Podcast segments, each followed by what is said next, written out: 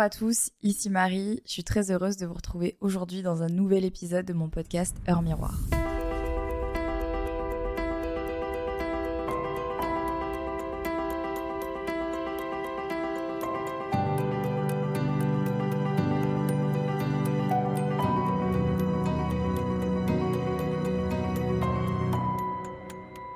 Vous m'avez manqué, les amis. Je sais que ça fait pas très longtemps puisque vous m'entendez toutes les semaines, mais la dernière fois que j'ai enregistré un épisode, c'était avant mon départ à Los Angeles. Alors pour celles et ceux qui n'ont pas suivi, je suis partie aux États-Unis la semaine dernière pour assister à une convention de jeux vidéo que j'adore et j'ai été euh, très honorée d'avoir été invitée en tant que mari. La première fois que j'y suis allée, c'était en tant que plus un en fait et d'avoir cette espèce de reconnaissance où j'ai pu enfin mettre les pieds là-bas en mon nom propre, ben forcément ça m'a fait euh, extrêmement plaisir et ça a nourri en moi ma part d'enfant qui est toujours un peu présente et dont j'avais envie de vous parler dans cet épisode.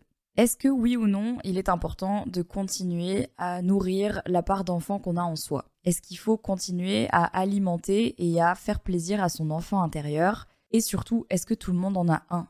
Alors, large sujet. Pour vous recontextualiser, il y a quelques années, j'étais persuadée que j'avais grandi trop vite. En soi, c'est plutôt vrai. Issu de parents divorcés et qui n'étaient pas très présents à cause de leur travail, j'ai été obligée de grandir très vite et d'être euh, très rapidement un modèle pour ma petite sœur. Sur le plan familial, il y avait quand même des périodes assez compliquées qui ont fait que malheureusement j'ai dû euh, gagner en maturité très rapidement pour éviter de trop souffrir et pour essayer de comprendre au mieux ce que mes parents étaient en train de vivre, même si on est d'accord qu'à l'époque c'était pas tellement mon rôle.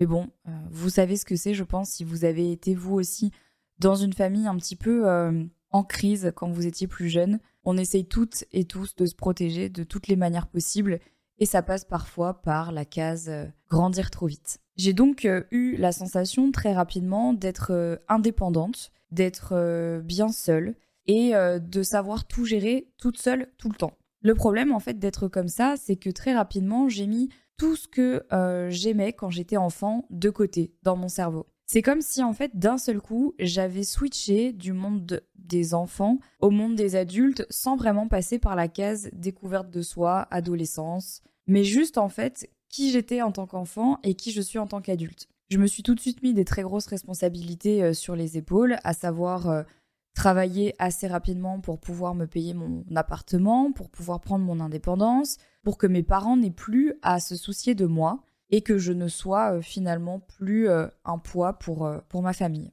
Mais aussi parce que j'avais envie de, de fuir cette situation familiale dans laquelle j'étais à ce moment-là et donc c'était important pour moi de vraiment m'envoler de mes propres ailes et de dire ciao, je regrette pas de l'avoir fait parce que euh, je pense que c'est ce qui m'a encore plus fait grandir et surtout ce qui m'a fait prendre conscience de ce que je voulais faire dans la vie et de qui je voulais être. Mais en faisant ça, je me suis drastiquement éloignée de mon enfant intérieur. J'ai tellement pris des responsabilités vite et j'ai tellement voulu être adulte rapidement que j'ai mis de côté tout ce que j'aimais et tout ce que j'étais quand j'étais une enfant. Peut-être que ça vous le fait aussi, mais pourquoi est-ce que je vous parle de ça? Parce qu'en fait, il y a quelques années, j'ai réalisé que petit à petit, toutes les choses que j'aimais quand j'étais plus jeune commençaient à refaire surface. Je me suis rendu compte que de nouveau, j'ai commencé à m'habiller un peu plus dark, à réécouter le style de musique que j'écoutais quand j'étais plus jeune,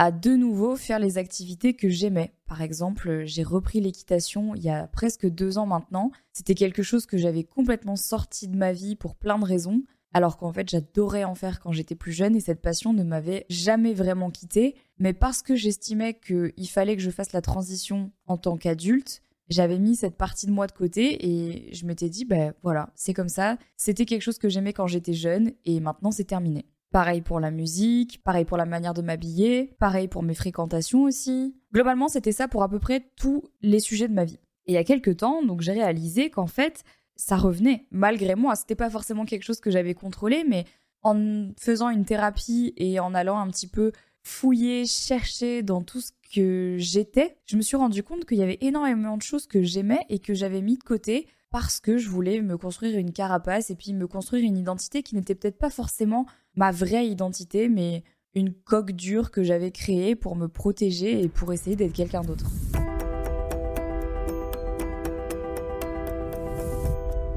La thérapie m'a beaucoup, beaucoup aidé à faire ressurgir cet enfant à l'intérieur de moi et à me rendre compte que je n'avais pas à mettre de côté comme ça toutes les choses que j'aimais sous prétexte que j'étais en train de, de, vieillir. Oui, à mon âge, les amis, on dit plus grandir, on dit vieillir. Voilà, à partir de 25 ans, on ne grandit plus. C'est la dégénérescence des cellules. Ça y est, je suis vraiment navrée de vous le dire, mais si vous avez plus de 25 ans, vos cellules sont en train de se tuer les unes les autres. Sympa, non? Vous allez me détester, vous allez couper ce podcast dans 5 minutes.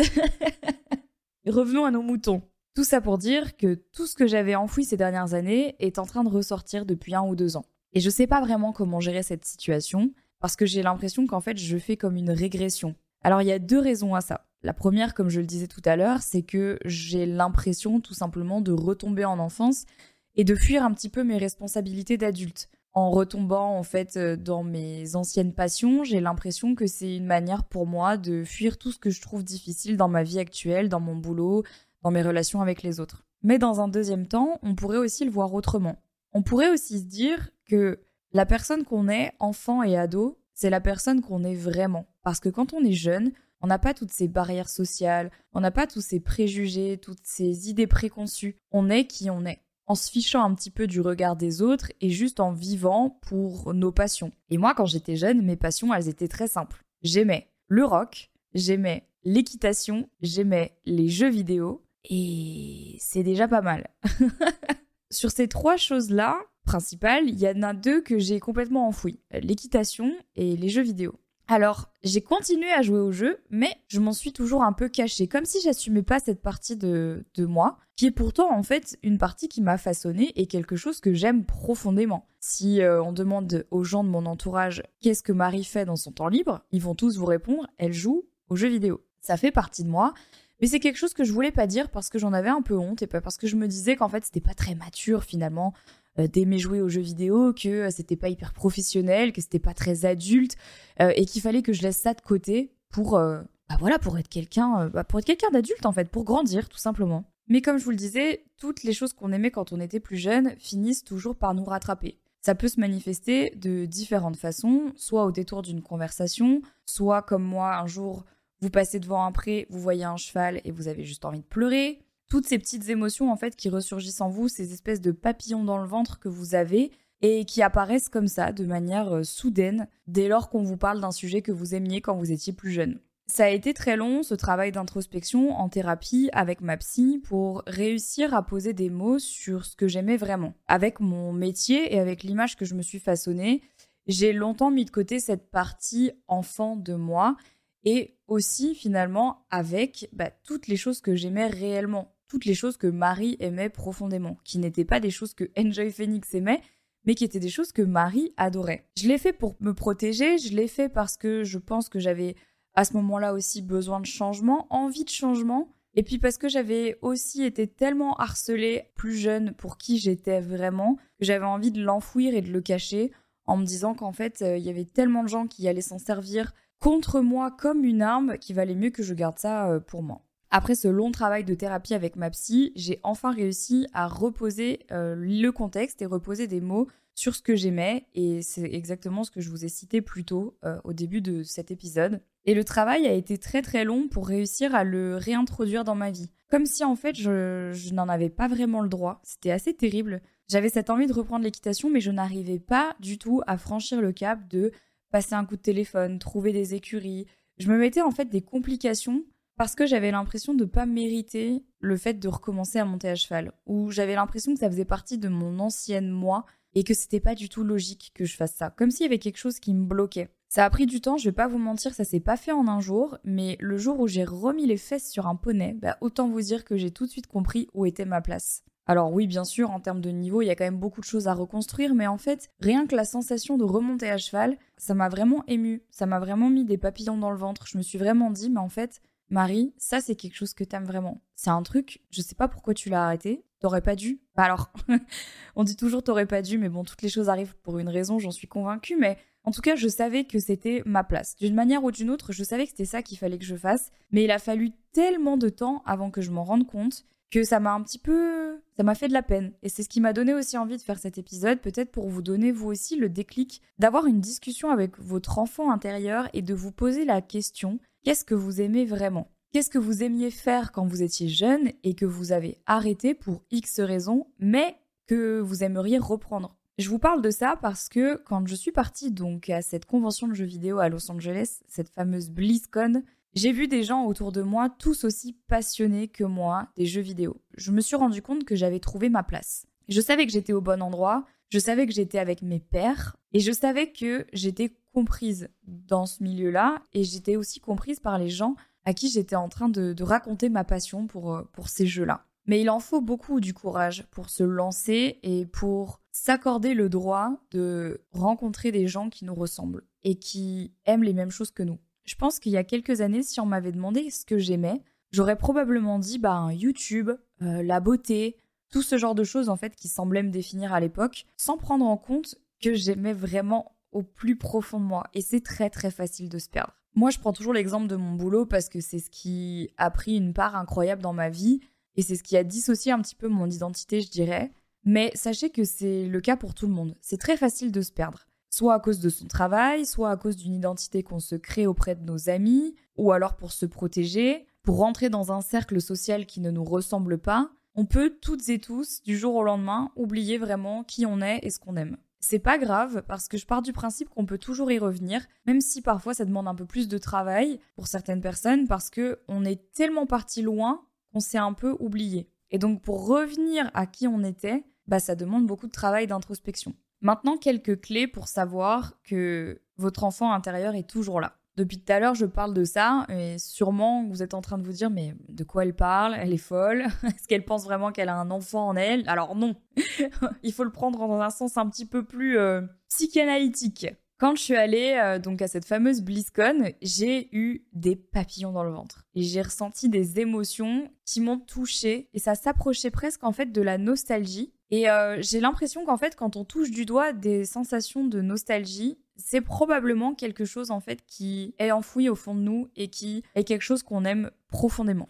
Deux jours après cette fameuse BlizzCon, j'ai forcé mon mec à aller à Disneyland. À Los Angeles, il y a le Disneyland Anaheim qui a été le premier créé par Walt Disney. Certains d'entre vous le savent, mais j'ai toujours été passionnée par Disney. Pourtant, je n'ai jamais vraiment compris pourquoi. Il y a certains euh, dessins animés Disney que j'affectionne énormément, mais d'autres que franchement j'ai regardé une fois et ça m'est passé au-dessus de la tête. Pendant longtemps, je me suis posé la question, est-ce que j'aime Disney parce que tout le monde aime Disney ou est-ce que j'aime Disney parce que ça me procure des émotions particulièrement fortes liées à mon enfance? Et j'ai fait un petit peu de travail autour de moi, j'ai posé des questions à mon entourage sur euh, qui j'étais quand j'étais enfant. En fait, qu'est-ce que j'aimais, qu'est-ce que je n'aimais pas, et en fait, on peut pas se souvenir de tout. Et donc, c'est important parfois de demander à sa famille comment on était quand on était plus jeune. Et j'ai souvenir de cette conversation avec mes parents qui me disaient qu'en fait, depuis toute petite, j'ai toujours été fada de Disney. Je regardais toujours ce même dessin animé en boucle qui était Robin des Bois. Apparemment, il fallait réembobiner la cassette à chaque fois pour que je le re-regarde tellement j'étais fan de ce dessin animé. Et je me suis souvenu de quelque chose par moi-même un jour, pour mes 5 ans, mes parents m'ont emmené pour la première fois à Disneyland Paris. Je crois d'ailleurs qu'à l'époque ça s'appelait encore Euro Disney, je sais même plus. Et j'ai un souvenir très marqué de ce séjour-là puisque en fait j'ai réalisé que c'était le tout premier souvenir que j'avais. Je n'ai pas de souvenir avant mes 5 ans, mais par contre ce jour-là je m'en souviens. C'est quand même assez fort de se dire que mon premier souvenir en tant qu'être humain s'est passé à Disneyland Paris. Et donc, avec un peu de travail et d'introspection, j'ai réalisé qu'en fait, ça pouvait pas être anodin c'est pas quelque chose comme ça que tu te dis oui, j'aime Disneyland. Non, en fait, c'est le premier souvenir que tu as, Marie, en tant qu'être humain. Donc, bien sûr que ça te procure des émotions Disney. Et depuis là, je sais que j'ai énormément demandé à mes parents de m'emmener à Disney. D'ailleurs, je crois qu'on y allait quasiment une fois tous les ans, tous les deux ans. On habitait à Lyon, donc c'était pas forcément toujours facile d'y aller, mais je me rappelle que mes parents faisaient toujours tout ce qu'ils pouvaient pour nous emmener à Disneyland. Parce qu'ils savaient que ma sœur et moi, on était fada de ça et on adorait vraiment. Et c'est vrai que depuis que je suis adulte, j'y vais de moi-même minimum une fois par an. Comme si c'était un petit peu mon, mon pèlerinage intérieur et que c'était important pour moi d'y aller, juste pour continuer à nourrir ma part d'enfant en moi. Je vois toujours beaucoup de gens critiquer les adultes qui adorent Disney et je trouve que c'est hyper dérangeant en fait de faire ça parce qu'on a tous nos manières de continuer à nourrir notre enfant intérieur. Pour certaines personnes, ça va être de continuer d'aller à Disneyland, pour certaines personnes, ça va être de retomber euh, dans certains jeux vidéo, pour d'autres, ça va être de refaire une recette de cuisine qu'ils faisaient quand ils étaient enfants. Chanter une chanson qu'ils aimaient quand ils étaient plus jeunes, retourner sur le lieu de leur enfance. Et ça fait d'ailleurs écho, et c'est pour ça que j'avais envie de faire cet épisode, parce que pour moi, c'est vraiment comme une toile d'araignée où tout, se, tout est lié et tout se remet ensemble. Et c'est super intéressant pour moi d'ailleurs de continuer à faire ces podcasts en ce sens, parce que j'ai l'impression que voilà, tout est lié. Il y a deux semaines, euh, vous l'avez vu si vous suivez mes vlogs sur YouTube, je suis partie en Franche-Comté pour aller fêter les 103 ans de mon arrière-grand-mère. Bon, au-delà du fait que 103 ans, c'est absolument exceptionnel, ça m'a permis de retourner dans une région de la France et surtout dans une ville dans laquelle je passais toutes mes vacances de la Toussaint et donc finalement dans laquelle j'ai un peu grandi. J'ai eu une chance incroyable quand j'étais plus jeune, j'ai connu mes deux arrière-grand-mères. Il y en a une qui est toujours là et une malheureusement qui est partie, mais elles vivaient dans la même ville et donc je pouvais les voir à chaque vacances. Cette région, donc euh, d'où je suis originaire, la Franche-Comté, de par ma mère, c'est une région en fait que vraiment de prime abord j'irais pas parce que j'ai pas forcément de raison d'y aller. Et pourtant, quand j'y suis retournée la dernière fois, ça m'a vraiment fait quelque chose. C'est pas la première fois qu'on fête euh, l'anniversaire de mon arrière-grand-mère dans cette euh, région. Mais les deux dernières fois où on l'a fait, j'avais du mal à faire autre chose que d'aller fêter son anniversaire au restaurant. Je m'explique. Pendant que toutes mes cousines et mes cousins, ainsi que mes oncles et tantes, allaient faire un petit pèlerinage dans la ville où on avait grandi, allaient se promener, retourner sur des lieux de notre enfance, moi, j'étais catégorique, je ne voulais pas y aller. Je voulais juste venir au restaurant pour voir mon arrière-grand-mère, mais je n'avais pas envie de me promener dans la ville dans laquelle j'avais grandi. J'avais pas envie parce que j'avais la sensation que ça allait me rendre triste, qu'il y avait une part de moi qui allait être meurtrie à l'idée de faire ça, parce que je déteste la nostalgie finalement. Je n'aime pas les souvenirs tristes, je n'aime pas me rappeler d'un temps qui est révoqué. Je n'aime pas ça parce que c'est fondamentalement lié à une peur que j'ai énormément en moi et qui sera peut-être le sujet un jour d'un épisode de podcast, qui est ma peur de la mort. Et vous allez me dire, mais en quoi c'est lié? C'est lié dans le fait que ce qui est passé est passé et je sais que je ne le revivrai jamais et ça me brise. Ça me brise parce que je n'arrive pas toujours à voir devant moi les choses qui vont m'arriver, mais je regarde toujours derrière moi en regardant les choses qui se sont produites et qui n'arriveront plus jamais. Je suis quelqu'un qui regarde énormément en arrière mais jamais en avant. C'est pas facile et c'est un trait de caractère que j'essaye de corriger. Mais tout ça pour dire que c'est très difficile pour moi en fait d'accepter que les choses passent. Pourtant cette année j'ai fait l'effort. J'ai fait l'effort parce que euh, je pense que j'étais dans des meilleures conditions. J'étais avec euh, ma sœur, mon neveu, et j'étais aussi avec ma mère. Et puis on s'est dit, allez, on y va, on va se promener. On a pris le petit, on a pris la poussette et mon courage surtout, et on est parti se promener dans les rues de cette ville dans laquelle j'ai grandi. Je suis passée par des endroits euh, que je reconnaissais très bien, dont j'avais des souvenirs, des souvenirs heureux, des souvenirs moins heureux, mais des souvenirs très forts. Et euh, au bout d'un moment, on est arrivé dans un endroit et j'ai eu un flashback. Je saurais pas vous dire comment ça s'est passé, mais d'un seul coup, je suis arrivée dans cet endroit et j'ai regardé cette place et j'ai eu un espèce de choc, comme si dans ma tête, on m'avait mis un énorme flash blanc et que j'avais vu quelque chose que je n'avais jamais vu avant. Je me suis revue, moi petite, dans ce lieu très précisément, en train de jouer dans la neige avec ma mère. Et en fait, à ce moment-là, je me suis tournée vers ma mère et j'ai vu ma mère au bord des larmes, je pense, avait eu exactement le même souvenir que moi. Ou en tout cas, plein de souvenirs à cet endroit-là parce qu'elle, elle y a encore plus grandi, mais bref. Et sur le coup, c'était pas facile, c'était dur, ça m'a vraiment provoqué des émotions compliquées. Et avec du recul, quand je suis rentrée le soir, j'étais très contente d'avoir vécu ça. Parce que je me suis dit qu'en fait, ça ne faisait que renforcer continuer en fait à apporter un petit peu d'amour à cet enfant intérieur qui est toujours là et qui ne mérite pas en fait qu'on le jette aux ordures ou qu'on le qui finisse dans un tas de poussière juste parce que j'avais la sensation que c'était mieux ainsi. Non. Chaque souvenir qu'on a eu fait encore aujourd'hui partie de nous. Toutes ces choses qu'on a vécues enfant sont des pièces du puzzle de notre puzzle actuel. La meuf qui essaye de trouver des métaphores parce qu'elle a plus d'idées de métaphores. Mais qui on était enfant c'est toujours qui on est aujourd'hui. C'est juste que il faut savoir où il est, il faut savoir continuer à l'apprivoiser, continuer à lui rendre hommage, parce que c'est important, en fait, je crois, d'avoir de l'indulgence pour qui on était petit, parce que c'est ce qui nous a façonné, et parce qu'on était tellement pur quand on était enfant que tout ce qu'on aimait et tout ce qu'on était était réel et sincère. Et moi, c'est ce que j'essaye de retrouver depuis quelques années. Parce que j'ai envie de vivre euh, dans le vrai. J'ai envie de vivre en accord avec moi, avec mes valeurs, avec qui je suis vraiment. Pour moi, la clé du bonheur se trouve dans la vérité. La vérité avec les autres, mais surtout la vérité avec soi. Quand on sait qui on est, quand on sait d'où on vient, et quand on est en accord avec ça, on sait forcément où on va. Parce qu'on peut pas se tromper, en fait, si on reste vrai, si on reste euh, qui on a toujours été, on peut pas faire d'erreur. Vous voyez ce que je veux dire? Alors que si on essaye d'être quelqu'un qu'on n'est pas, si on se raconte des histoires, euh, si on se crée une personnalité, on a de fortes chances en fait de rentrer dans ce qu'on appelle en psychologie le faux self. Je vous invite à aller voir ce que c'est, c'est très intéressant. C'est en fait une identité qu'on se crée et on croit que c'est notre identité alors que ça ne l'est pas. Ça s'appelle le faux self. Et ça peut, malheureusement, nous conduire à des, à des drames, en fait. Un manque de confiance en soi, beaucoup de tristesse, beaucoup de remise en question inutile. Vivre dans le faux, c'est, ça doit être terrible. Et je vous le dis parce que je crois que ça m'est arrivé, je suis pas encore sûre.